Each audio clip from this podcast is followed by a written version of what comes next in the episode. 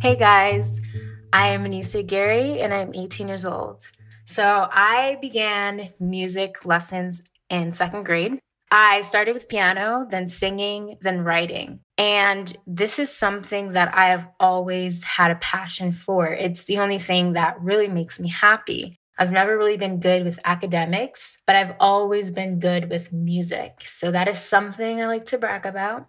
When I was younger, I would never write songs. I would write small little verses or choruses, and I would have rhythms and beats in my head. And I knew I wanted to do something with that, but I never actually really knew how to do it. Fast forward, I started a poetry class in school, and that really, really helped me about how to understand stances, to really figure out who you want your audience to be, what you want to write it about.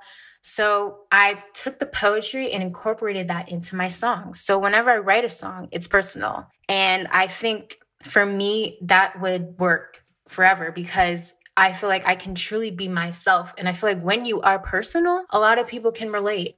So the song I wrote is called Until Next Time. And this song is about leaving behind the past to move on to the future life is always going to change and life is always going to test you. It's your choice to stay in the broken place or to move on and succeed and be who you really want to be. So that is what my song is about. And that was a little bit about me. I hope you enjoyed. Thank you very much. Have a good day.